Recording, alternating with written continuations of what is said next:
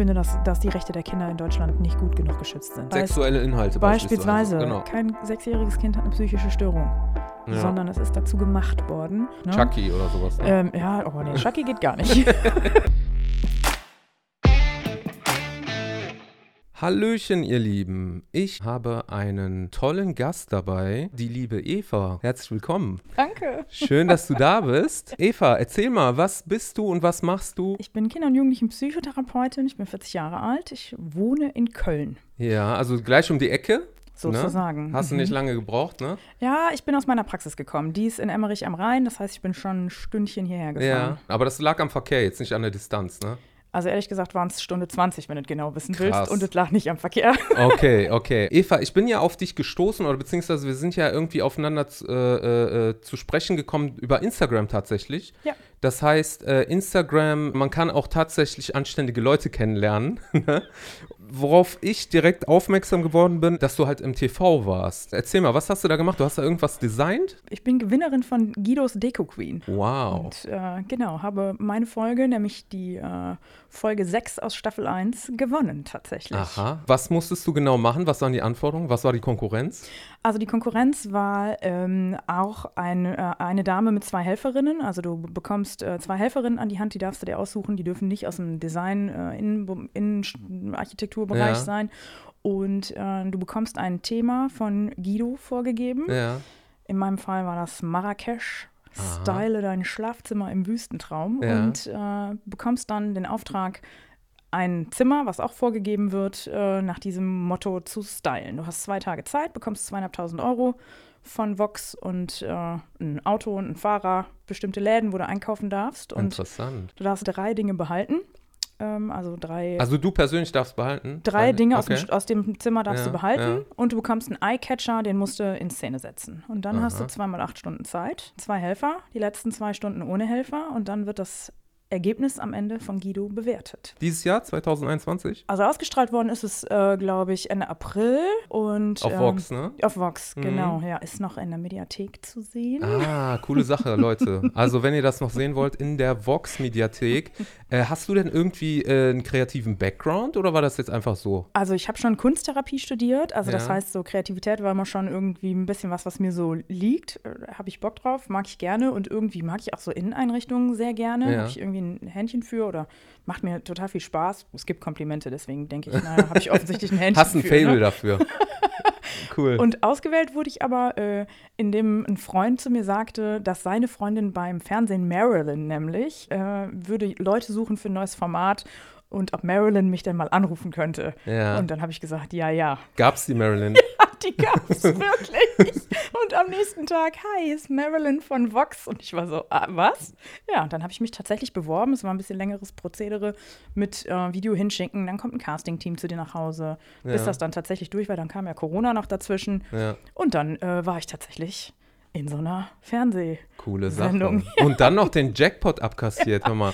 Richtig. Warst du wirklich jetzt so, hattest du echt einen Abstand zu den anderen oder war das ein knapper Sieg? Ja, du trittst ja in so einer Folge immer nur zu zweit an, ne? Und ja, also es ist ja immer, sage ich mal, im Auge des Betrachters, ob da jetzt, wie groß der Unterschied da ist. Ne? Also ich möchte mal behaupten, ich fand mein Zimmer besser. Was auch sonst, ne? Guido fand es ja auch besser, aber wie viel besser kann ich jetzt nicht beurteilen. Ja, das ist halt durch meine Wahrnehmung so ein bisschen gefärbt. Coole Sache. Das heißt, du hast wahrscheinlich dann auch bei dir dein Domizil auch dementsprechend schön designt. Ja, ich habe Akzente gesetzt. Das Schlafzimmer im Marrakesch designt. Es gibt ja jetzt nicht so viele orientalische Einkaufsläden in Köln. Genau, ich wollte gerade fragen. Also A, woher die Inspiration und B, woher die ganzen Props? Ich hatte mir überlegt, welche Themen könnten denn drankommen. Also sowas wie Hüge und so Boho und irgendwie was so gerade in ist. Da hatte ich mich drauf vorbereitet und sämtliche Läden, die Liste, wo man einkaufen kann, hatte ich vorher. Und eigentlich hatte ich halt ein Ikea auswendig gelernt. Ne? Ich war dann auch für mein marokkanisches Zimmer im Ikea shoppen. Ach, krass. Und hab dann auf die Details gesetzt. Also hast du das schon ein bisschen improvisiert dann auch, ja, ne? Ja, na klar. Also Marrakesch war jetzt auch, ist jetzt Also war schon das unbeliebteste Thema, von dem ich gedacht habe, es kommt bestimmt nicht vor. Ist auch gar nicht mein Ding. Ich möchte aber behaupten, dass das Ergebnis schon so ist, dass ich auch gedacht habe, so gefällt es mir und so passt das auch in unsere Wohnung. So würdest du auch selber wohnen oder dich wohlfühlen. Ja, zumindest finde ich es so okay. Das Schlafzimmer existiert nicht mehr. Mhm. Ich habe das Preisgeld. Dein Schlafzimmer jetzt? Nein, ich habe das Preisgeld auf den Kopf gehauen für ein neues Schlafzimmer. Ach krass, okay. Was hast du damit gemacht? Mein Freund war so ein bisschen unzufrieden damit. Ich hatte ihn vorher gefragt, ob er Bock hat, dabei zu sein. Und der war aber so ein bisschen, dass er gesagt hat, nee, er hätte keinen Bock aufs Fernsehen, hatte dann aber am Ergebnis Sachen zu meckern. Du musst natürlich, ging dann auf die Schnelle, ne? Also es war tatsächlich nur 2x8 Stunden und war schon ein bisschen gehetzt dann. Und es ist jetzt nicht die optimale Lösung bei allen Sachen gewesen, ne? Ja, gut, okay. Aber es hat der Sache gedient und letztendlich… Genau, Fame. Genau. Also A, wie viel ist da rausgekommen? Ich sag mal, die 2.500 Euro Einrichtung konnte ich natürlich behalten. Die konntest du behalten? Ja, dann habe ich 3.000 Euro gewonnen. Nice. Ja. Kann man ja schon was mit anfangen, ne? Ja. Inwiefern hat jetzt der Fame durch den TV Ausschlag auf deinen Bekanntheitsgrad als Coach oder als Psychotherapeutin? Also da muss ich enttäuschenderweise sagen, leider überhaupt gar nicht. Nee, es hat null Resonanz gegeben. Gar keine Rückmeldung diesbezüglich. Also klar sind irgendwie ein paar Leute in meinem Bekanntenkreis und schon auch auf Insta von den Followern, die waren so, yay, du bist im Fernsehen, cool. Aber es ist jetzt nicht so, als hätte es da diesbezüglich irgendwie noch eine Rückmeldung gegeben. Du bist Coach und du bist gleichzeitig auch Psychotherapeutin. Ja. Was war vorher da? Also ich habe tatsächlich, bin ich zuerst Psychotherapeutin geworden und habe zuerst meine Approbation bekommen, habe aber schon ganz früh auch damals mit meiner Stiefmutter, die auch schon die ist Psychiaterin und auch Coach, lustigerweise, und die hat eine eigene Coaching-Ausbildung für Ärzte entwickelt und da war ich schon ganz früh Co-Coach mit ihr dabei und habe also schon ganz früh Coaches geschult und letztendlich ist schon der Unterschied Coaching und Psychotherapie, klar gibt es einen Unterschied, aber es läuft auf dasselbe hinaus, nämlich Menschen zu unterstützen und in ihre Kraft zu bringen. Und da ist es schon nah beieinander. Passt schon, ne? Mhm. Coachst du. Wie kann man sich das vorstellen? Was ist da diese Ebene, die da noch… Also ich sag mal, in Deutschland ist da die Coaching-Szene, die wächst ja… Die sprichst ja wie Pilze aus dem Boden. Ja. Ich gönne den Leuten das auch nur. Ich frage mich dann auch hier und da, habt ihr auch wirklich eure Hausaufgaben gemacht, ne? Oder einfach nur so einen Sakko gekauft? Genau, richtig. Ich finde, das ist auch auf Insta herrlich. Man kann das unterscheiden, welche Leute schon irgendwie einen Plan haben und wer sich einfach nur ein Jackett angezogen hat. Ne? Ja, der Otto-Normalbürger vielleicht nicht. Der wird vielleicht geblendet dann, ne? Es geht letztendlich darum, Coaches eine Expertise an Psychotherapie zu bieten. Das heißt, durch meine Erfahrung und durch meine langjährige Arbeit in eigener Praxis oder auch damals noch in der Kinder- und Jugendpsychiatrie habe ich einfach unglaublich viel schon gesehen, gehört, behandelt und möchte behaupten, da kann mich so schnell auch nichts mehr aus der Ruhe bringen, irgendwie an Fällen. Und ich war so ein bisschen auch im Rahmen Persönlichkeitsentwicklung unterwegs und da sind eben viele Coaches auch unterwegs und einer hatte mich dann irgendwann mal angesprochen und hat gesagt, Mensch, kann ich dich mal was fragen? Und der hatte dann erzählt, auch so ein ganz junger Coach, super motiviert, auch auf dem Weg und hatte dann seine ersten Coaches bei sich gehabt und hatte die ersten Klienten behandelt und dann hatte sich aber rausgestellt, einem von denen ging es richtig, richtig schlecht und er wusste nicht, was er tun sollte. Mhm. Mit dem Resultat, dass er nichts getan hat.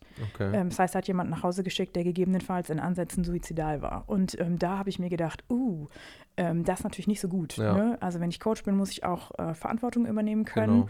Und kurz vorher hatte ich mein zweites Unternehmen schofsartig gegründet, weil ich immer großartig sage, hatten wir überlegt, es würde schofsartig heißen.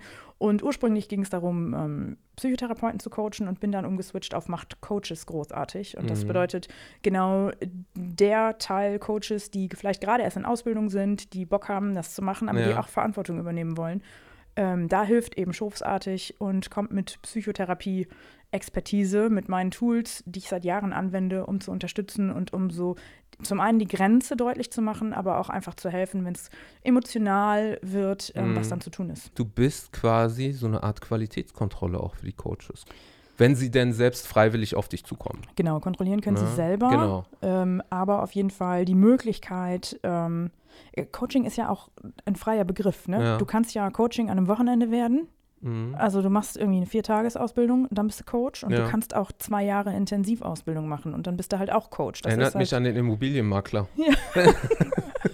Ja, du hast recht. Ja, das ist kein so geschützter Begriff und letztendlich muss da dringend eigentlich ein Rahmen her. Ja, ein TÜV-Siegel ungefähr. Ja, ne? Genau. Und für die Bock drauf haben, gibt es bei mir die Möglichkeit, die psychotherapeutischen Tools abzugreifen, sozusagen. Das ist ja dann schon fast, als wenn man ein Arzt ist, die Verantwortung hat über Leben und Tod und dann durch zu wenig Know-how oder Expertise dann quasi jemanden auch in den Ruin vielleicht treiben kann. So. Es ist fahrlässig, dann nicht zu reagieren. Genau. Und du musst gar nicht dann die Verantwortung übernehmen, aber du musst wissen, wer es tun kann. Ja. Und dann musst du Schritte einleiten, einfach um Sicherheit zu gewähren. Ja. Und da hast du eine Verantwortung. Das ist ja bei Fitness-Coaches ja auch nicht anders. Ne? Also wenn der Fitness-Coach jetzt nicht wirklich Ahnung hat vom Körperbau oder was weiß ich, wovon er redet, dann kann er natürlich auch Schäden am Körper des Klienten dann. Ja, und wir alle haben ja schon diverse Jahre Lebenserfahrung hinter uns und wir alle erleben ja auch krasse Sachen, mehr oder weniger emotionale Sachen und wenn es darum geht, irgendwie kleinere Belastungen hinter uns zu haben, haben wir alle. Ja. Und wenn ich da gegebenenfalls irgendwas ausgrabe, von dem der Klient selber vorher nicht gewusst hat, dass das irgendwie so eine große Belastung ist, kann ich ganz schnell in Ecken der Psyche kommen, wo dann emotional mehr los ist, als ich vielleicht gedacht habe. Und wenn ich dann nicht die richtigen Strategien habe, um das aufzufangen, kann es sein, dass ich es schlechter mache, als es vorher war. Wie viel davon ist quasi gelernt und geübt und wie viel davon ist jetzt persönliches, ich will jetzt nicht sagen dickes Fell, aber starke Nerven? Kann das jeder? Das ist eine gute Frage. Das ist natürlich jetzt sehr gefärbt durch meine Meinung. Ne? Ja. Also ich glaube, prinzipiell kann man schon viel lernen. Man kann viele Techniken lernen. Aber ich glaube, man braucht eine gewisse Grundempathie und ein gewisses Verständnis, eigene Themen außen vor zu lassen, eigene Bewertung außen vor zu lassen. Du hast unfassbar viele Geschichten und es geht nicht darum zu urteilen und zu sagen, was ist das denn? Das ist richtig oder falsch, sondern einfach nur zu akzeptieren und Menschen in ihren Prozessen zu begleiten. Ich glaube, das fällt vielen schwer, das ist nicht so leicht, dass man dann nicht wertet im Sinne von, du musst ja jetzt irgendwie einen Job machen oder du musst es ja so und so machen. Also ich glaube, es gehört schon ein Stück Persönlichkeit dazu, dass einem das liegen muss. Und was auch nicht so einfach ist, das fragen mich eigentlich die meisten, wie ich das mache, dass ich nach Hause gehe und den Kram nicht im Kopf habe. Denn, dass du das nicht mit in dein Privatleben mitnimmst. Ne? Ist da bei dir zum Beispiel so ein Limit gesetzt, wo du sagst, ich mache das jetzt noch so und so viele Jahre und dann klinke ich mich aus? Oder denkst du, dass du durch deine Methoden so einen Abstand auf Dauer auch haben kannst, dass es dich gar nicht angreifen würde? Ich glaube, ich habe eine Vision. Okay. Und die heißt, so vielen Leuten wie möglich auf dieser Welt dazu zu verhelfen, dass es ihnen gut geht und dafür zu sorgen, möglichst viele Leute anzustecken, auch Vorbild für andere zu sein und Leute in die Kraft zu bringen. Und bin fest davon überzeugt, dass die Vision nach mir auch noch weitergeht. Und es gibt tatsächlich kein Ende, dass ich denke, das kann ich jetzt nur noch so und so lange machen, sondern ich mache das echt, ich liebe, was ich tue, jeden Tag. Ja. Und das ist wahrscheinlich auch der Grund, wieso ich also dafür stehe ich auf. Die Energie, die verstehe ich. Als Coach von anderen Coaches, als Coach von Coaches? Ja.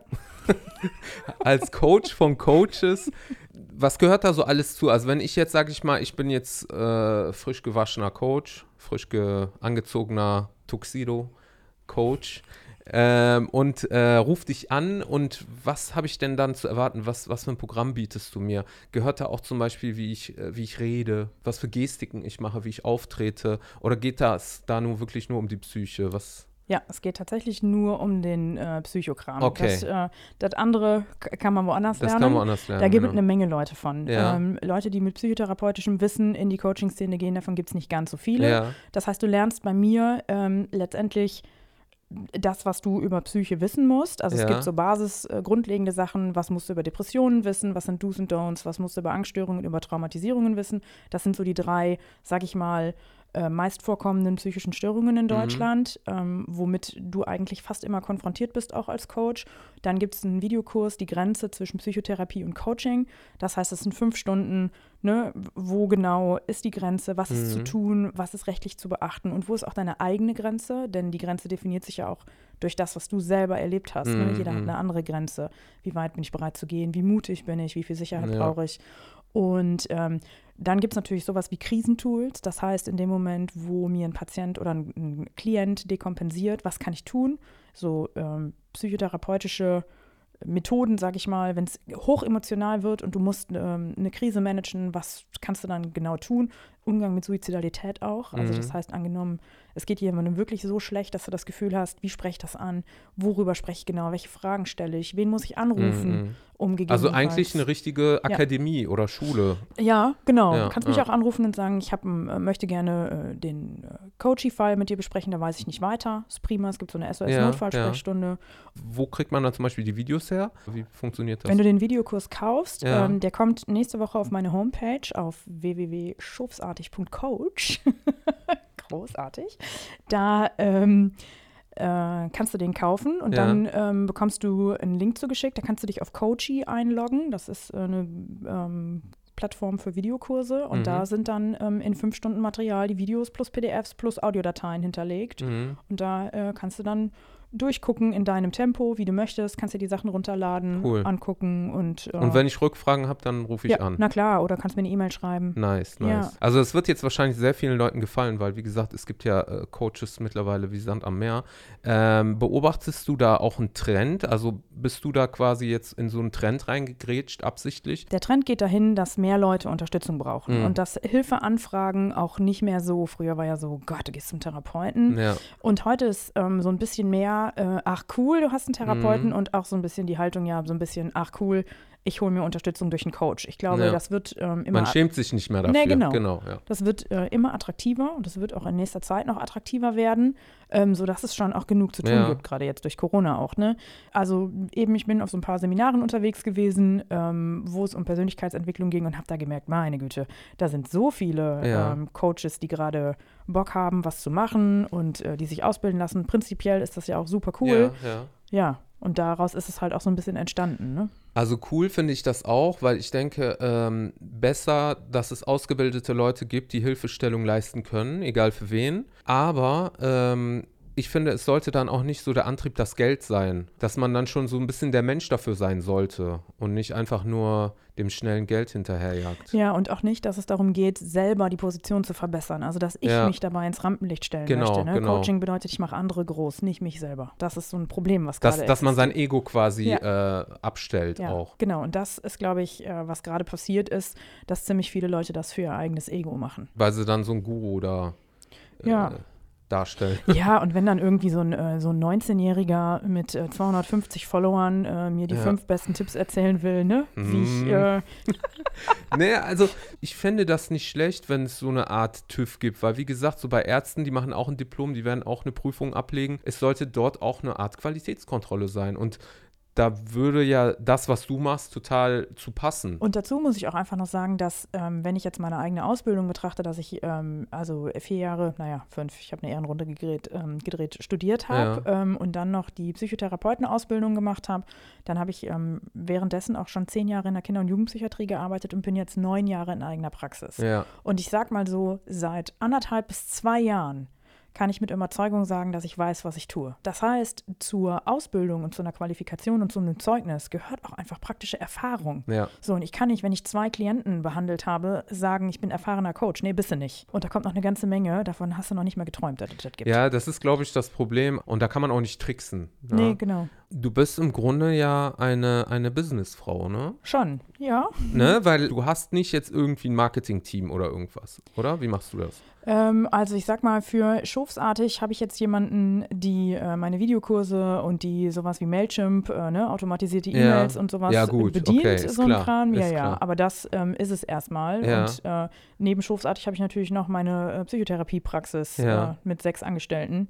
Was sind das für Themen und was ist das so für ein Umfeld? Gehst du zu den Leuten nach Hause, kommen die zu dir oder wirst du vom Jugendamt bestellt? Wie funktioniert das? Alles querbeet. Also prinzipiell kommen die zu mir in die Praxis, das heißt, die haben schon ein Anliegen, die werden entweder aus Eigeninitiative kommen die oder die werden von Eltern, Lehrern, Jugendamt oder sonst irgendwem geschickt. Es wird über die Krankenkasse abgerechnet. Es kommen Kinder und Jugendliche zwischen, ich sag mal, so jung wie es geht, bis 21.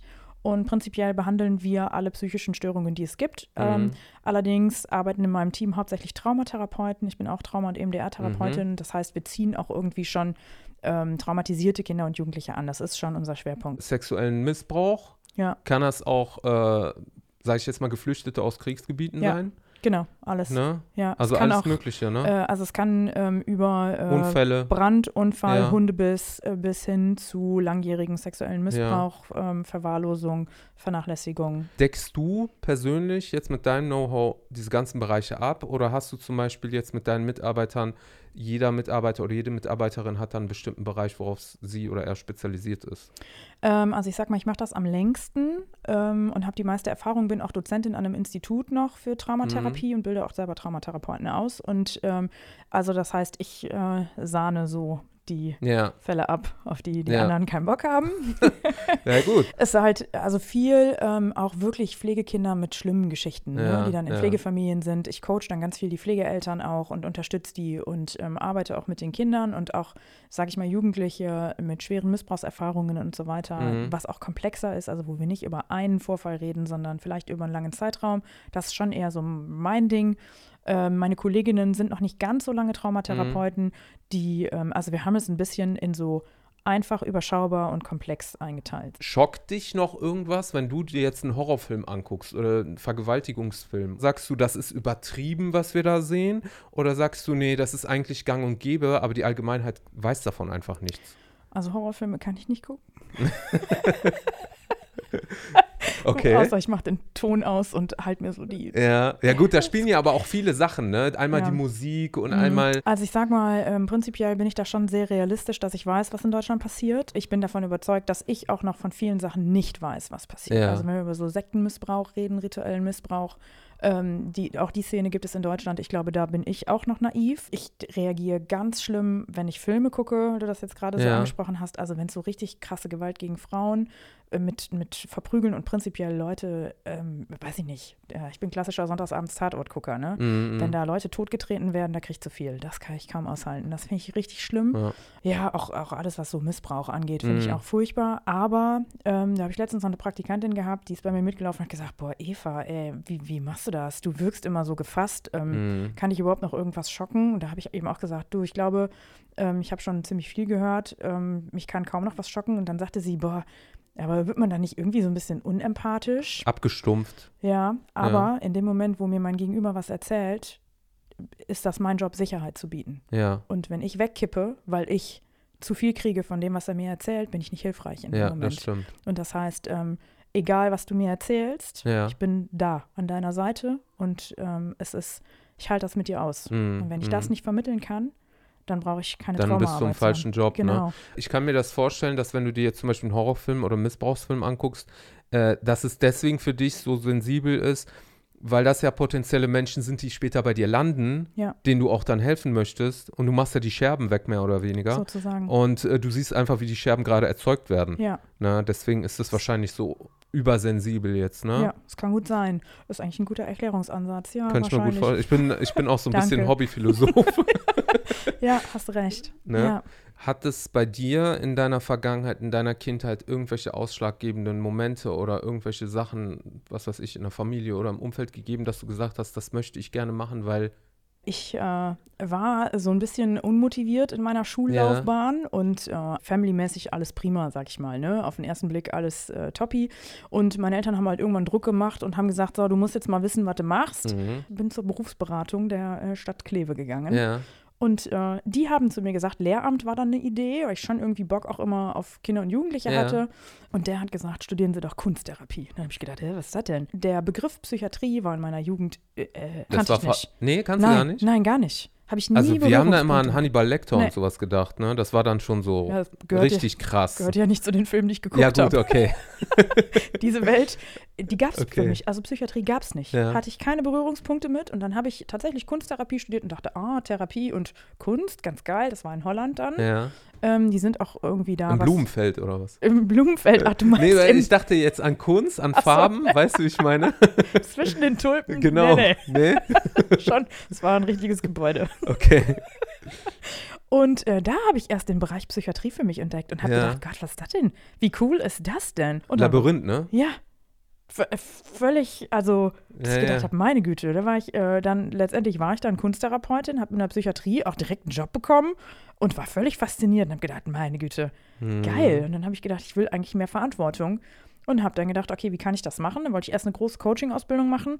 Dann hat meine Chefärztin damals gemacht, warum machen Sie denn nicht einen Kinder- und Jugendpsychotherapeuten? Das können Sie ja als, also der Kunsttherapeut ist gleichgesetzt dem Diplom-Sozialpädagogen in Deutschland. Und damit hatte ich die Qualifikation, wusste ich alles gar nicht. Kunsttherapie, heißt das zum Beispiel, ich komme morgens nicht in die Puschen, ich sollte meine Tapete ändern in eine andere Farbe? Oder? Nein, das bedeutet, wir ich bin noch nicht mal ansatzweise nah dran. Behandeln deine psychischen Schwierigkeiten behandeln wir durch Kunst. Also das heißt durch Malen, durch Töpfern. So. Also ich entspanne mich quasi dabei. Ja, du kannst die Probleme auch malen. So. Du kannst so wie wenn die Knackis so irgendwie Horrorszenarien aufmalen. Ja, genau. Und das da drin verarbeiten. Ja, beispielsweise. Okay. Habe ich auch so ein bisschen gelernt, das zu deuten beispielsweise. Was heißt das, wenn Kinder, zeichne deine Familie in Tieren. Ne? Dann kann ich dir so eine kleine Analyse geben. Können wir gleich mal machen. Ja. Okay, cool. Also das heißt, wie kann man das bewerten, dass man sagt jetzt zum Beispiel, Klient XY hat jetzt so und so eine hohe Prozentrate, wieder ein normales Leben zu führen oder sich irgendwie wieder einzugliedern in die Gesellschaft, ist das wahrscheinlich sowieso individuell. Also ich glaube, durch meinen bodenlosen Optimismus traue ich es erstmal jedem zu. Wenn du dich fragst, wie viele Leute, die kein Trauma erlebt haben, mit 100% im Leben stehen, ist ja auch nicht immer alles so rosarot. Ne? Aber ich glaube schon, dass man Möglichkeiten finden kann, wenn man möchte, normalen, geregelten Alltag zu führen. Und dass es auch Möglichkeiten gibt, vielleicht nicht auf dem ersten Arbeitsmarkt, aber auf jeden Fall einen Job zu haben und zu einer Gruppe zu gehören und irgendwie am normalen Leben teilhaben zu können. Definitiv. Ja. Das ist auch mit allen mein Ziel. Da sollte auch niemand verzagen und meinen, der würde das nie schaffen. Man braucht einfach nur Hilfe. Sicherlich sind mir schon 2, 3 Kinder begegnet. Da habe ich letztens noch ganz böse Kritik irgendwo auf Social Media auch bekommen, weil ich irgendwann mal geschrieben habe, manchmal kommen Kinder zu mir in die Praxis, da weiß ich, dass sie verloren sind. Das sind ganz, ganz wenige und das ist auch soll gar nicht entmutigen, nicht dran zu bleiben, aber manchmal merkt man wirklich, wie viel schiefgelaufen ist. Ne? Und dann bin ich so wütend auf Eltern, die sich einfach so unfassbar wenig für ihre Kinder interessieren und die so viel Scheiße den Kindern antun. Boah, dass ich denke, meine Güte, wie viel sollen die denn noch ertragen? Und dann kommen echt auch manchmal, also Kinder, die sich mit 16 prostituieren, stark drogenabhängig sind, ne? Also schulisch alles verloren haben und ja, die einfach nie jemanden gehabt haben, auf den sie sich wirklich verlassen können, da ist es dann schwierig. Wie schwierig ist das zum Beispiel, ich nehme mal jetzt einfach ein konkretes Beispiel, wenn jetzt ein Kind bei dir landet, hat Probleme, vielleicht auch Missbrauch oder sonstiges, können ja auch so Psychospielchen sein von den Eltern her. Inwiefern hat ein Kind da die Chance rauszukommen, wenn es denn doch trotzdem noch mit den Eltern zusammenleben muss und es noch weiter aushalten muss mit den Eltern mehr oder weniger? Kann man da irgendwann mal sagen, so jetzt drücken wir auf den roten Knopf, Jugendamt holt das Kind da raus? Wie kann man das Kind quasi empowern, dass es weiterhin noch durchhält, bis es zum Beispiel 18 ist und dann seine eigenen Entscheidungen trifft? Also es gibt definitiv eine Grenze, wo es um Kindeswohlgefährdung geht. Ja. Allerdings ist die Grenze sehr hoch in Deutschland. Also da muss schon einiges für passieren. Kannst du ungefähr was sagen? Ja, es muss, also eben das Kindeswohl ist gefährdet. Ne? Also das heißt, es muss schon um so krasse emotionale Verwahrlosung gehen, um Nichtversorgung und um gegebenenfalls Erniedrigung. Das muss schon sehr deutlich sein, es muss nachvollziehbar sein, es muss beweisbar sein. Es müssen auch Zeugen da sein. Ja, oder zumindest, muss der Sachverhalt vom Jugendamt so gut zu argumentieren sein, dass man da gerichtlich nicht gegen… also deiner Meinung nach noch ein bisschen zu lasch? Ja, ich finde, dass die Rechte der Kinder in Deutschland nicht gut genug geschützt sind. Ja, also da müsste man viel direkter rein können. Ich finde schon, denn, jetzt wirst du lachen, ich bin auch Gutachterin fürs Familiengericht und schreibe Gutachten in genau solchen Fragen. Also da zu argumentieren, dass Kinder nicht mehr bei ihren Eltern leben können. Ich bin da, ich habe Wohnungen gesehen, das kannst du dir nicht vorstellen. Das ist so abartig, das gleicht einer Hundehütte. Und ne, also die Kinder werden ignoriert, die werden verwahrlost, die bekommen nicht regelmäßig was zu essen, da wird nicht gewaschen, die werden nicht regelmäßig geduscht, die bringt mit 3 Jahren keiner ins Bett. So, die werden alleine gelassen, die werden eingesperrt, die werden geschlagen, die Eltern konsumieren Drogen und dann komme ich. Und trotzdem bleiben die da. Genau. Und trotzdem werden die da nicht rausgeholt. Trotzdem ist es wirklich, also auch wenn ich mich richtig anstrenge, das alles aufzähle, gut argumentiere und auch auf die, sag ich mal, emotionalen Folgenhinweise, ist es immer noch ganz schwierig dann, da eine Herausnahme zu bewirken. Das geht nicht so einfach. Es gibt ja auch viele Leute, die sagen, ich habe zum Beispiel so eine Erziehung. Zu meiner Erziehung gehört zum Beispiel mal eine Backpfeife. Gibt ja auch so Leute. Das ist nicht erlaubt. Da kann man ja auch, obwohl es nicht erlaubt ist, ja wenig machen. Richtig. Und das ist ja das Problem dann. Genau, man kann es thematisieren. Ganz oft sind Eltern aber nicht bereit, darüber zu reden. Die sagen, es wurde, habe ich auch erlebt. Ja. Das kann ja auch nicht so wurde ich auch erzogen. Genau. Und das ist auch tatsächlich kein Grund, wenn sowas passiert, dass Kinder aus der Familie genommen werden. Und besser, die haben jemanden an ihrer Seite, der Verständnis zeigt und einen Ort, wo sie es besprechen können, als sie haben niemanden. Und auch wenn das aussichtslos ist, dass sich für das Kind nichts ändert, hat es in dem Moment in der Therapie eine Ressource an der Seite, die es bestärkt, durchzuhalten, die es ihm hilft, die Sache zu betrachten und also zu wissen, dass Eltern, dass sie das nicht dürfen eigentlich, aber trotzdem halt, Kinder lieben auch ihre Eltern. Ist ja deren Hafen, ne? Und auch wenn die misshandeln, gibt es immer einen Anteil in den Kindern, der seine Eltern auch liebt. Und das ist auch völlig in Ordnung. Dann kann man es halt thematisieren, versuchen, es mit den Eltern zu besprechen. Wenn es nicht geht, ist man zumindest für das Kind da.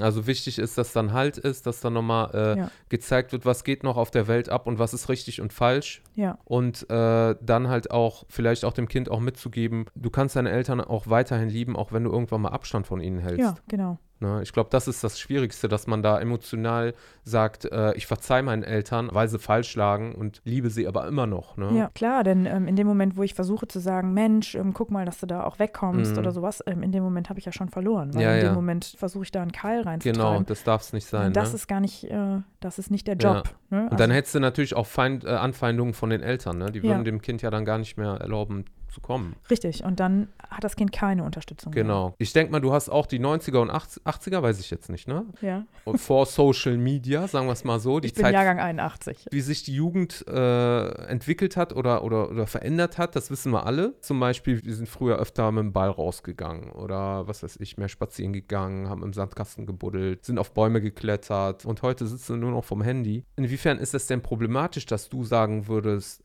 pass mal auf, da muss es eine Grenze geben und die Grenzen, die gibt es leider nicht. Also ich glaube, dass durch Intensität Internet und Social Media, weißt du, wir waren irgendwie, das ist finde ich auch, ist schwierig alles so zu kategorisieren und zu beschreiben. Man kann nicht einfach schwarz und weiß sagen. Ne? Nee, genau. Und sicherlich gibt es auch so einen Trend, klar, meine Eltern fanden natürlich auch nicht alles cool, was ich gemacht habe, natürlich. Ja. Aber die Flut an Informationen, der ich ausgesetzt war, also wie, mit welchem Alter ich an welche Themen gekommen bin, das hat sich ja drastisch verändert. Das heißt, sexuelle Inhalte beispielsweise. Genau. Und auch, also alles, politische Themen. Ja. Ne, abgehackte Köpfe aus Krisengebieten. Völlig. Richtig, genau.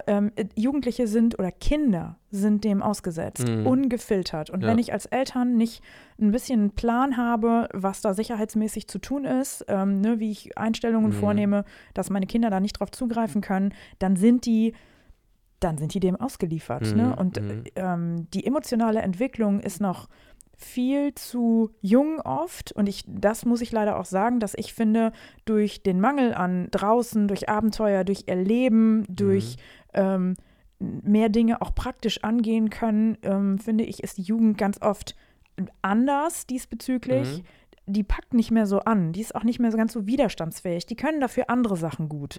Es hat sich so ein bisschen verschoben, aber die sind halt mit viel zu junger emotionaler Entwicklung viel zu krassen Themen ausgesetzt. Aber sind die dann auch nicht so, ohne jetzt böse zu sein, so ein bisschen hinterher? Keine motorischen Fähigkeiten, die sind nicht gut ausgebildet, weil er halt zu wenig draußen war oder in der Masse. Ne? Ja, ich weiß, was du meinst, aber wenn du das halt mit TikTok Choreografie-Videos ausgleichst. Wenn man das denn macht, jetzt nicht als Betrachter, wenn man das jetzt selber macht, wenn man aktiv ist und sich und tanzt, anstatt dass man wie früher im Sandkasten buddelt, warum nicht? Also das ist ja dann eine neue Betätigung, das hat es dann halt ersetzt, aber ich sehe ja viele Leute, die einfach nur so Handy nacken und gucken da rein, 24/7 und haben irgendwie keine Hobbys, außer irgendwie die Reels durchzuscrollen. Das stimmt und ich glaube, früher waren wir alle irgendwie gezwungen, aktiv zu sein. Wir haben alle irgendwie draußen gespielt, wir waren alle Fahrradfahren und jetzt teilt sich die Gruppe in, ich bin aktiv auf Social Media und bin kreativ und mache coole Sachen oder ich konsumiere nur. Und ich glaube, dass die reine Konsumgesellschaft, die sich wirklich nur Sachen angucken, da wird es ein bisschen problematisch. Auch an Arbeitshaltung, Durchhaltevermögen, da merke ich, die haben ganz oft Konzentrationsprobleme und dadurch, dass die selber wenig machen, außer Likes zu drücken, gibt es auch ein Problem an Selbstwirksamkeit und ganz oft dann auch ein Mangel an Selbstbewusstsein beispielsweise. Um nochmal auf das Thema Verrohung der Gesellschaft zu kommen, ne? Also ich sehe das schon so, also wir haben als Jugendliche uns auch gerne mal Horrorfilme oder irgendwas Actionfilme reingezogen. Also früher war das noch so comicartig, sag ich mal, ne? Also man konnte drüber lachen und hier Blutfontäne und keine Ahnung. Aber heute, das ist ja so realistisch, man könnte ja auch meinen, hier das ein oder andere Video, das wurde mal hier irgendwie im Blog nebenan gedreht, was wahrscheinlich auch geschieht. Inwiefern ist da so eine Abstumpfung gegenüber Gewalt oder sexuellen Inhalten eine Gefahr für die zukünftigen Generationen? Weil ich meine, die Jugendlichen von heute, die bestimmen dann auch, was abgeht, ne? Ja, und ich glaube, eine Abstumpfung bezüglich Gewalt, also klar, guck dir das an, wie realistisch das alles dargestellt wird. Und also früher, ich weiß noch, in Szenen, bei den wenigen Sachen, die ich dann mal geguckt habe, da konnte man schon erkennen, das war ein Film. So, ja, es war gemacht. Ne? Chucky oder sowas. Ne? Chucky geht gar nicht. Das ist noch eine ganz andere Komponente, ne? Chucky finde ich schlimm. Oh Gott, ich muss kurz die Bilder wegkriegen, warte. Das ist ein kleiner, mieser Sack. Danke, das hilft mir. Auf jeden Fall. Und heute ist das einfach so krass realistisch. Ja. Und wenn du dir heute Actionfilme ab 12 anguckst, ja. Krass, ne? Das ist super krass, natürlich. Und das oder die Sachen ab 18 von damals sind heute lachhaft. Natürlich, ja. Ne? Genau. Ja, und da kommt ja gleich noch wieder die psychotherapeutische Komponente dazu, dass unser Gehirn kann nicht unterscheiden, ob ich Dinge nur ansehe oder in echt erlebe. Mhm. Das heißt, wenn ich Fernsehen gucke, denkt mein Gehirn, je realistischer es ist, umso mehr denkt es das, ich bin dabei. Und das heißt, die Filme werden als Erlebnisinhalte abgespeichert. Ja. Und es gibt ja heutzutage auch, dass psychische Störungen, Angststörungen durch Filme entstehen. Mhm. Ne? Und weil unser Gehirn diese gesehenen Inhalte abspeichert, als hätten wir das in echt erlebt. Das ist der Grund, wieso ich bei Grey's Anatomy heule jedes Mal. Krass. Ne? Weil ich denke, ich bin dabei. Ist ja egal, wie alt man ist. Ne? Das hat ja damit gar nichts zu tun, nur für Jüngere ist es halt schlimmer, weil sie es dann halt schwieriger verarbeiten können, ne? Und weil sie noch in der Entwicklung sind. Und gleichzeitig vielleicht auch eine Art Trauma. Ja, das kann gut sein. Ne? Also man fügt sich quasi Schaden zu, weil das halt auch nichts Natürliches ist oder beziehungsweise was Schreckliches ist, auch wenn es in der Natur stattfindet. Genau. Und das muss natürlich nicht auf jeden zutreffen. Ja. Wir alle haben eine unterschiedliche Widerstandsfähigkeit. Mhm. Und Hemmschwelle, ne? Ja, genau. Es gibt Leute, die können halt sehr klar bei Horrorfilmen auch feststellen, das ist ja nur ein Film. Die haben eine gewisse Distanz. Genau. Ich selber habe die nicht. Also mein Gehirn denkt die ganze Zeit. Ich bin dabei. Ist auf Adrenalin dann, ne? Ja, und von daher weiß ich brauche mir sowas nicht reinziehen, weil mein Gehirn du schadest dir dann, völlig. Du weißt, dass du dir dann schadest. Ja, aber jetzt so ein Kind, das weiß es nicht. Nee, genau. Und das kann vielleicht auch noch nicht so den Magic sehen, also dass es nur Filmmagie ist, was da stattfindet. Genau, alles, was verboten ist ja super interessant. Ist sowieso interessant. Ja. Um auf die sexuellen Inhalte zu kommen, ist ja auch nicht viel anders. Das Resultat hat man darin, dass sich viel mehr und öfter jüngere Menschen probieren in Sachen, die sie vielleicht noch nicht anpacken sollten, im wahrsten Sinne des Wortes. Ja. Und ich denke mal so, das Resultat ist doch einfach eine Gesellschaft, die weniger Empathie hat, die verroht ist. Ja. Und durch, wie gesagt, nimmt mir das bitte nicht übel, aber jetzt Gangster-Rap, wo das auch nochmal propagiert wird. Nicht jeder Rap und nicht alles ist böse und alles ist schlecht. Und es ist natürlich auch mal kontextbezogen. Also ich bin dagegen zu sagen jetzt, man sollte alles zensieren und so. Ich glaube, das haben wir hinter uns. Das hatten wir damals in den 80ern und 90ern noch, dass Filme zensiert wurden oder sonstiges. Ich bin einfach dafür, dass die Inhalte den Menschen zugänglich gemacht werden, die auch alt genug sind und Verantwortung übernehmen können. Ja, Musik ist auch definitiv. Ja, man denkt ja, das ist ja nur ein Lied, das ist nur Musik, ich habe einen Knopf im Ohr und was soll das schon machen, ne? Aber das lenkt die Psyche ja auch. Naja, in dem Moment, wo eine Viertklässlerin bei mir am Therapietisch sitzt und mir sagt, ich habe dicke Lippen und die Blasen, da bin ich ja fast hinten rübergekippt, ne? Und habe gedacht, was meinst du jetzt nicht ernst? Was ist das denn? Bis ich dann, die gute Katja gegoogelt habe, das war ganz zu den Anfängen und gedacht habe, boah, krass, meine Güte. Ja. So eine Viertklässlerin hat nicht im geringsten eine Idee, was das bedeutet, guckt sich das aber an, sieht auch ein Video dazu, zieht sich gegebenenfalls auch so an und ja. Und dann muss man sich auch nicht wundern, wenn das Kind vergewaltigt wird. War jetzt doof, aber klar muss man sich wundern, weil sowas einfach nicht sein darf, aber man schickt sein Kind wie so eine Zielscheibe raus, sag ich mal, für Menschen, die so drauf sind. Auch die restliche Altersgruppe hat ja nicht gelernt, adäquat mit dem Thema umzugehen. Ja. Also auch Eltern vermeiden meiner Meinung nach sexuelle Aufklärung. Kinder werden nicht geschützt, werden ungefiltert auf diese Welt losgelassen, gucken sich Dinge an und dann habe ich natürlich auch Fünftklässler und Sechstklässler, die diese Viertklässlerin sich angucken. Genau. Und dann kann es einfach aufgrund von Unwissen, noch nicht mal aufgrund von Böswilligkeit, aber von Unwissen und nicht aufgeklärt sein, kann es dann zu Übergriffen kommen, die dann auch an meinem Tisch landen. Ne? Dass wir klären müssen, okay, ne? Es wurde sich ausgezogen und Kinder wurden gemeinsam nackt in irgendeinem Zimmer erwischt und es wurde gegenseitig an sich rumexperimentiert und einer war dann nachher nicht zufrieden damit. Oder hat dann Angst bekommen, ne? Also noch nicht mal, dass schlimme Sachen passiert sind. Wir reden jetzt tatsächlich über Experimentieren, ganz abgesehen davon, dass natürlich auch wirklich krasse Übergriffe Wollte ich gerade sagen, das passiert. Kann ja trotzdem sein. Na klar, sein, ne? Genau. Ne? Aber das Thema ist, meiner Meinung nach, ist Sexualität viel zu ungefiltert für viel zu junge Menschen zugänglich. Mhm. Was kann man dagegen wirken? Was ist deiner Meinung nach angebracht? Also wie gesagt, also ein Filter kann ich mir nicht vorstellen. Also wenn man jetzt einen Filter am Handy hat, der kann auch umgangen werden. Oder man guckt halt beim Nachbarn ins Handy rein.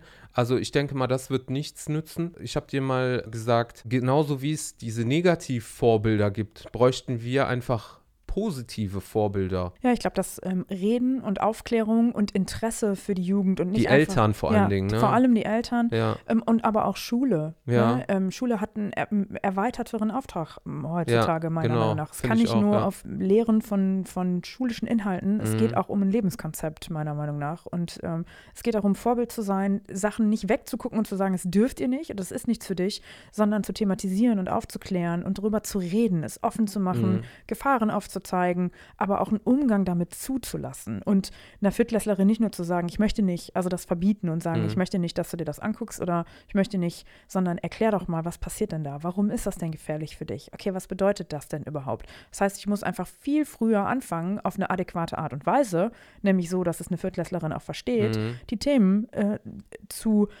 sag ich mal, umspielen und darüber zu reden. Ne? Ja. Und keine Ahnung, wie das jetzt für eine Viertklässlerin gut verpackt sein kann ich dir auf Anhieb jetzt auch nicht gut sagen. Ne?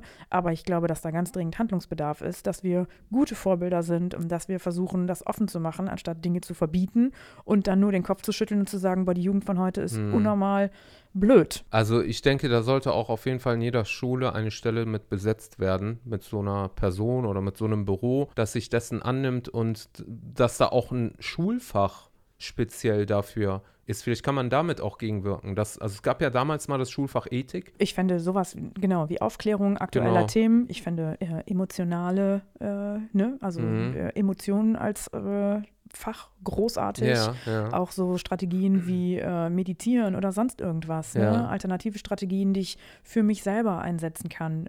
Großartig. Das Prinzip Schule ist in Deutschland leider, ich wollte gerade sagen, wie realistisch siehst du das, dass das umgesetzt wird? Ja, nicht so realistisch, ne? Weil, sag mir, was du kannst, ich sag dir, was du falsch gemacht hast, ist ja jetzt nicht so ein… Nee, ist keine Kunst, ne? Das bedeutet, entweder die Eltern erziehen die Kinder bewusst und aktiv und klären die Kinder auf. Wenn die Eltern nicht dazu Sorge tragen, dann sollte wenigstens die Schule das machen. Und wenn das nicht passiert, man braucht sich nicht wundern, wenn die nächsten Generationen weniger empathisch, mehr verroht und Gewalt normal ist. Ja, wenn es einfach irritiertere Menschen gibt. Also ich sag mal, die Lehrer sind ja auch in der Zwickmühle, ne? Die haben sowieso schon viel zu tun, müssen viel zu viel beibringen und kriegen immer mehr Themen und Bereiche mit auch aufs Auge gedrückt, die sie letztendlich in ihrem Studium gar nicht gelernt haben. Ja. Ne? Das ist natürlich auch, sag ich mal, schwierig. Meine Schwester ist selber Lehrerin, habe ich letztens gesagt, soll ich nicht mal zu euch kommen und mal, kann ich mal einmal über psychische Störungen reden? Mhm. Da sagt sie, nee. Ich sage, ja, bei einer Klasse, wie viele Kinder haben denn ein psychisches Problem? Sagt sie ja ungefähr 60%. Ich sage, ja, ist das nicht Grund genug? Sagt sie, Eva, wir haben ganz andere Themen, die betreffen 99% der Schüler, da müssen wir uns drum kümmern. Dass du kommst, hat gerade keine Priorität.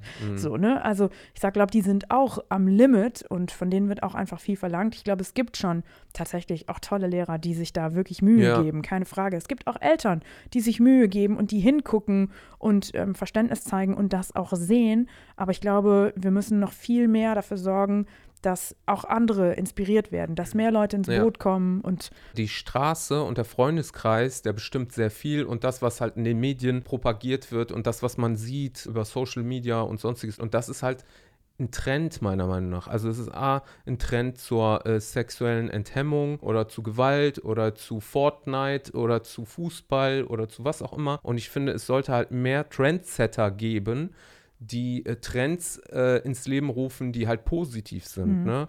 Die vielleicht auch aufklären oder die vielleicht auch sagen, ey, pass mal auf, das ist aber moralisch nicht okay und ich möchte ein besserer Mensch sein. Und das aber nicht auf so eine Art und Weise so, dass man da sagt, ja, was will der alte Sack mir erzählen, sondern das muss von der Jugend für die Jugend quasi sein. Ja, und es darf nicht von oben herab belehrend sein, sondern es muss zum ich identifiziere mich damit sein. Ja. Also das heißt, das ist anstrengend. Ich möchte auch behaupten, dass es da in unserer Generation nicht so viele Menschen gibt, die da wirklich richtig gut drin sind. Aber das ist ja vielleicht eine Nische für viele Musiker, für viele Künstler, die noch nicht wissen, in welche Richtung sie gehen wollen. Vielleicht könnt ihr auch damit was Gutes tun und trotzdem in eine Nische reingehen, die noch nicht so besetzt ist. Das könnte lukrativ für euch sein, gleichzeitig macht ihr aber auch was Gutes damit, um die nächsten Generationen auch so mal ein bisschen aufzufangen. Zu bestärken, sich abzugrenzen auch, das Selbstbewusstsein zu haben, auch mal zu sagen, zu motivieren auch. Scheiße, dass 80% aller Deutschrap-Lieder Frauen Bitches genannt werden. Genau. Wer hat gesagt, dass wir da Bock drauf haben?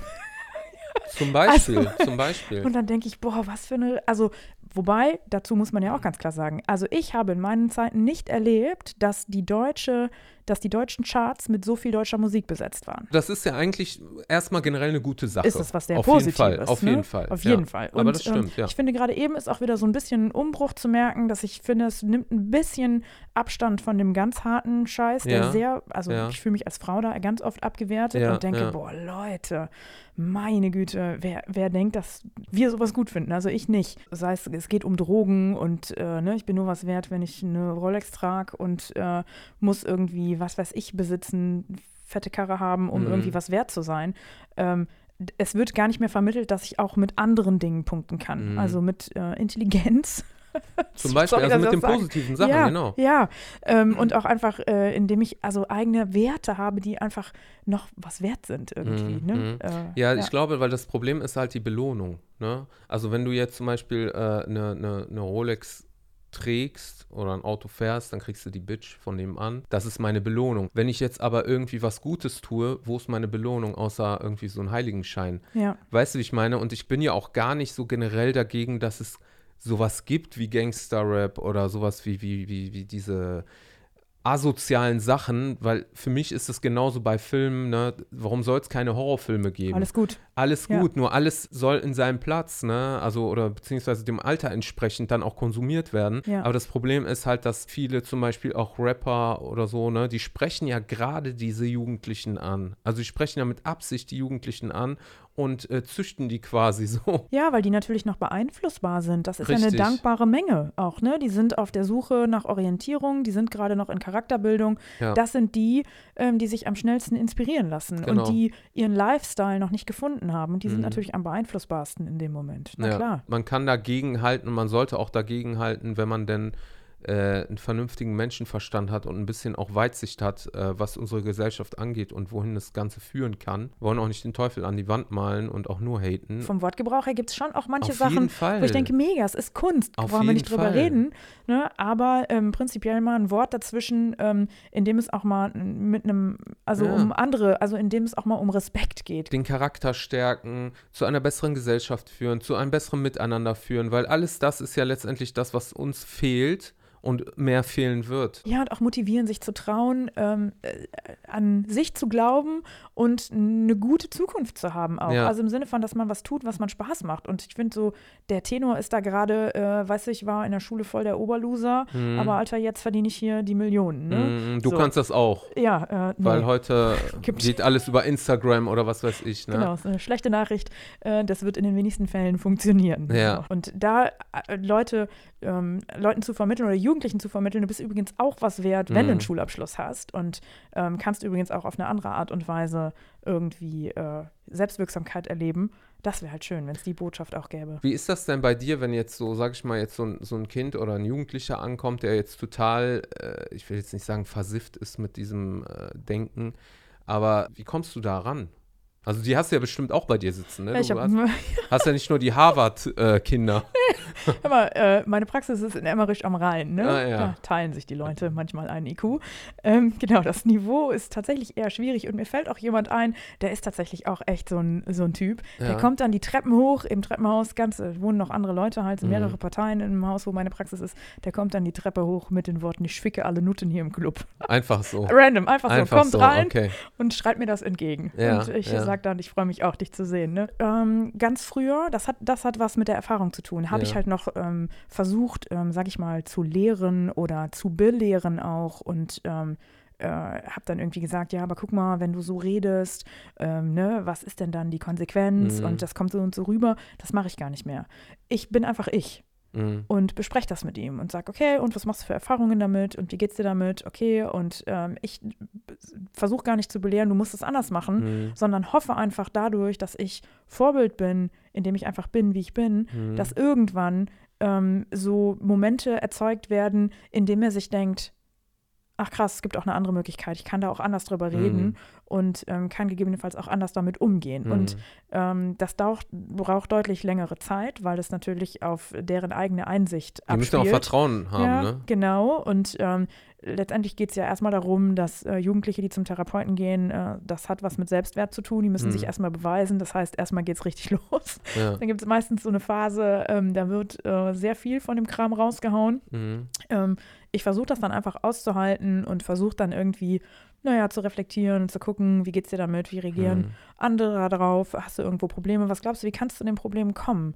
Und hast du dir schon mal Gedanken gemacht, wie du das ändern könntest oder was dafür sinnvoll wäre? Hast du schon mal andere beobachtet, wie die reden, die keine Probleme in dem Bereich vielleicht haben? Und also das ist nicht auf so eine belehrende Art, sondern vielleicht durch eigene Erfahrung dahin kommt. Du darfst so sein, wenn du so möchtest, aber sei dir dessen bewusst, was dann passiert und vielleicht versuchst du zu verstehen, warum du die Schwierigkeiten hast, die du jetzt gerade hast. Dass es von der Person von innen heraus abgelehnt wird, so zu sein. Und das nicht, weil der muss das nicht für mich machen. Ja, verstehe. Ja. Also ich finde ja immer, dass zum Beispiel auch eine Art Therapie für so Menschen Sport ganz oft ist. Ne? Also die werden durch die Disziplin, die da gefordert wird und durch die Belohnung, die man da auch kriegt, die kommen da ganz schnell raus. Es gibt ja mehrere Sachen, ne? Jetzt ohne vielleicht so wirklich da tief jetzt reinzugehen, aber es gibt ja zum Beispiel auch viele, die dann sagen, ja, wir beschäftigen uns mit dem Spirituellen. Die werden dann gläubig und lesen dann Bibel, Koran oder was auch immer. Aber letztendlich, was du ja gesagt hast, es resultiert ja aus mangelndem Selbstwertgefühl. Und dieses mangelnde Selbstwertgefühl, das ist ja irgendwo, sag ich mal so, die Wurzel allen Übels. Wo wird das deiner Meinung nach gebraut, bei so einem Jugendlichen beispielsweise? Kommt das von zu Hause, dass man sagt, man hat zu hohe Anforderungen an das Kind, es soll zum Beispiel nur Einsen in der Schule mitbringen? Oder ist es, weil das Umfeld so verroht ist, wie in so einer Gang, ne? Du bist nur hart, wenn du keine Pussy bist, ne? Weißt du, was ich meine, ne? Innen ist man wahrscheinlich ganz weich und verletzlich, trägt jetzt diesen Schutzpanzer. Also ich glaube, es ist sogar nicht nur das mangelnde Selbstbewusstsein, es ist einer von 4 Punkten. Ja. Das sind die psychischen Grundbedürfnisse. Das heißt, ich brauche Orientierung und Kontrolle. Ich muss irgendwie Rituale haben in meinem Umfeld, um psychisches Gleichgewicht zu haben. Bindung. Ich muss dazugehören. Ich muss anerkannt werden. Ich muss geliebt werden. Und Selbstwirksamkeit, Erfolgserlebnisse, eine gute Rückmeldung.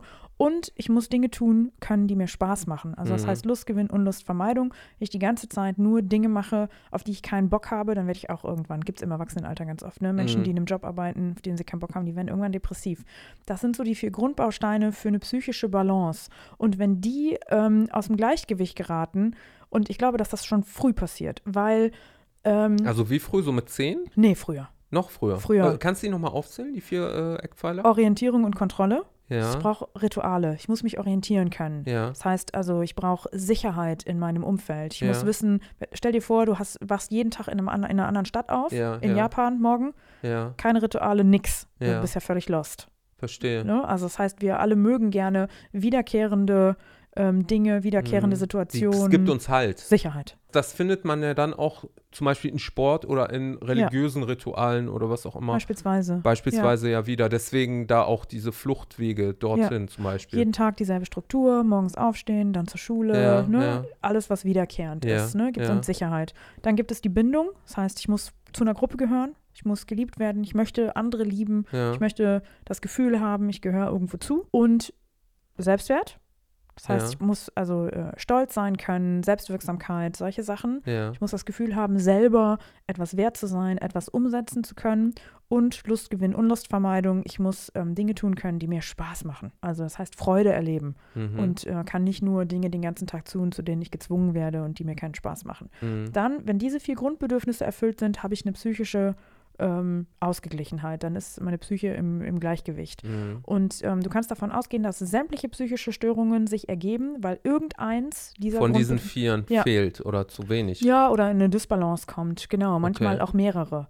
Und also wenn du zum Beispiel einen sexuellen Übergriff erlebst, dann ist es Verlust von Orientierung und Kontrolle. Da, wo eigentlich Sicherheit war, ist auf einmal keine Sicherheit mehr. Mhm. Den Weg, den du immer gegangen bist zur Schule, da wirst du auf einmal vergewaltigt. So, und plus es ist dann noch in Bindung, jemand, dem du vielleicht vertraut hast, tut dir das an. Mhm. So, da hast du schon 2 Grundbedürfnisse verletzt. Plus du fühlst dich scheiße, ist auch der Selbstwert. Das ist jetzt nicht irgendwie Hokuspokus, sondern man kann wirklich schwarz auf weiß ablesen und analysieren, das fehlt, das ist gut, das nicht. Ja, das trifft für uns alle zu. Ja. Und wenn sich irgendjemand nicht gut fühlt, dann kann er eigentlich gucken, okay, welches dieser Grundbedürfnisse ist denn eigentlich gerade gestört? Und da kann man dann ansetzen, was braucht derjenige denn? Und gerade dieses Selbstbewusstsein, ich glaube, du kannst schon ab ganz früh, also Traumatisierungen ist ja das harte Wort für belastende Situationen sozusagen, ne? Das kann ja schon ganz früh auch passieren, ne? Wenn meine Eltern mich abwerten oder nicht 100%ig an mich vertrauen, wenn die eine eigene Vision umsetzen wollen von was sie vielleicht selber verpasst haben, ne? Wenn es irgendwie viele Glaubenssätze bei Eltern gibt im Sinne von, das muss man aber so machen, es muss hier aufgeräumt sein, du musst das und das machen, obwohl das überhaupt keinen Sinn macht, ist ja manchmal so, ne? Dass Eltern dann Sachen erwarten. Das sind alles so mini kleine Sachen, die stapeln sich aufeinander und irgendwann knallt's. Ja, oder du kannst dir vorstellen, so wenn du Selbstbewusstsein ist so ein fetter Block und jedes Mal wird da so ein mini bisschen von abgeschabt. Mhm. Ne? Jedes Mal mit jedem kleinen Kommentar, der uns auf den ersten Blick erstmal total unwichtig erscheint, wo man denkt, ja, mein Gott, das war jetzt auch nicht so gemeint, ne? Das war so dahergesagt, aber es trifft uns trotzdem.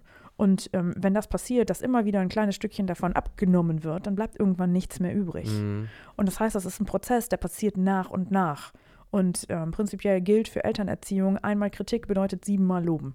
Nur dann kann ich das aushalten. Einmal Kritik, 7-mal loben. Richtig. Ganz wichtig, nur dann ist es ausgeglichen. Und ansonsten habe ich schon eine Disbalance. Und dann sitzen Eltern bei mir am Schreibtisch und die sagen, ja, was soll ich denn jetzt loben? Soll ich jetzt alles bei allem applaudieren?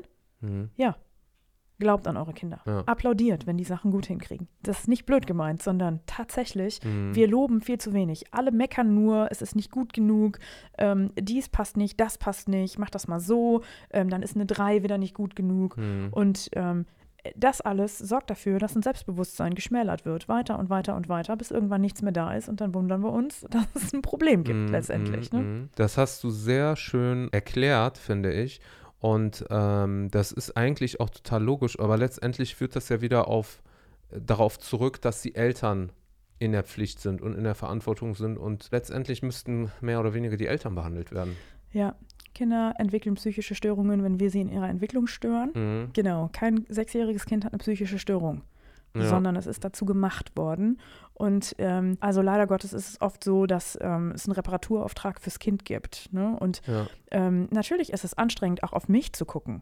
Also finde ich ja für mich selber auch, ne? Wenn ich selber meine eigenen Mechanismen erkenne und denke, Gott, Schofs, was machst du denn da? Oder Gott, wie ich wirklich bin, das möchte ich manchmal nicht hören oder auch nicht wissen. Da sind Eltern aber auch nicht bereit, sich von Strukturen manchmal zu lösen, von so Überzeugungen. Traditionen vielleicht, die man dann willkürlich irgendwie weiter durchbringen muss. Wie viele Eltern und wie viele Kinder sitzen so bei dir? Es gibt Eltern, die sind bereit, sich das anzuhören, auch bereit, auf sich zu gucken. Die finden das meistens natürlich nicht gut. Das ist auch okay. Also es ist ja auch nicht schön, mit Dingen konfrontiert zu werden. Oder auch, es geht ja gar nicht um Schuld. Also die sind in dem Moment, ich würde ja nie sagen, sie sind schuld daran. Aber ich kann halt schon sagen, naja gut, sie tragen dazu bei, dass das Verhalten ihrer Tochter gerade so ist, wie es ist. Und ich kann ihnen auch erklären, warum. Und was sie damit jetzt machen, das dürfen sie natürlich selber entscheiden. Und dann gibt es Eltern, die sind da cool mit und sagen, ah ja, okay, das macht Sinn. Und es gibt aber auch Eltern, die sagen, was ist das für eine Scheißtherapeutin, da gehst du nicht mehr hin. Ne? Aber na klar, es müssten viel mehr Eltern noch bei mir sitzen. Auch da gilt das Prinzip, besser die Kinder kommen und ich kann die stärken, als wenn die haben keine Unterstützung. Ja. Und dann können wir es zumindest besprechen. Was mir wichtig ist, einfach, ich wünsche mir Leute, die eine Vision haben und die Vorbild sind, die vorangehen und die bereit sind zu investieren in eine Mission, um diesen Planeten zu einem besseren Ort zu machen. Eva, du hast den Podcast bereichert und ich hoffe, viele Zuschauer, Zuhörer haben den einen oder anderen Tipp mitgenommen und vielleicht auch möchte auch der eine oder andere auf dich zukommen und mit dir in Kontakt treten. Prinzipiell freue ich mich natürlich immer über Follower auf Instagram. Eva-Schofs ist mein Name. Hurra! Folgt mir gerne und unterstützt die Mission. Wenn es tatsächlich um Coaching-Fragen geht, dann geht es auf www.schofsartig.coach und ansonsten gibt es eine psychotherapeutische Homepage natürlich auch, schofs-praxis.de. Ich muss allerdings sagen, wir haben eine Wartezeit von 1,5 Jahren. Wenn man jetzt auf der Suche nach einem Therapieplatz ist, dann kann ich gerne helfen zu vermitteln und zu gucken, okay, wo bekommt man einen Therapieplatz her? Aber vermutlich wird es bei mir in der Praxis keinen Therapieplatz geben. Und genau, also über die Kanäle kann man auf jeden Fall Kontakt zu mir aufnehmen. Ich freue mich. Ihr wisst Bescheid. Kanal abonnieren, Instagram, Facebook. Unterstützt die Sache, unterstützt den Podcast und wir werden in Zukunft auch wieder interessante Leute da haben. Und wie gesagt, ich wünsche euch alles Gute. Vielen Dank, liebe Eva, und bis demnächst. Auf Wiedersehen. Tschüss.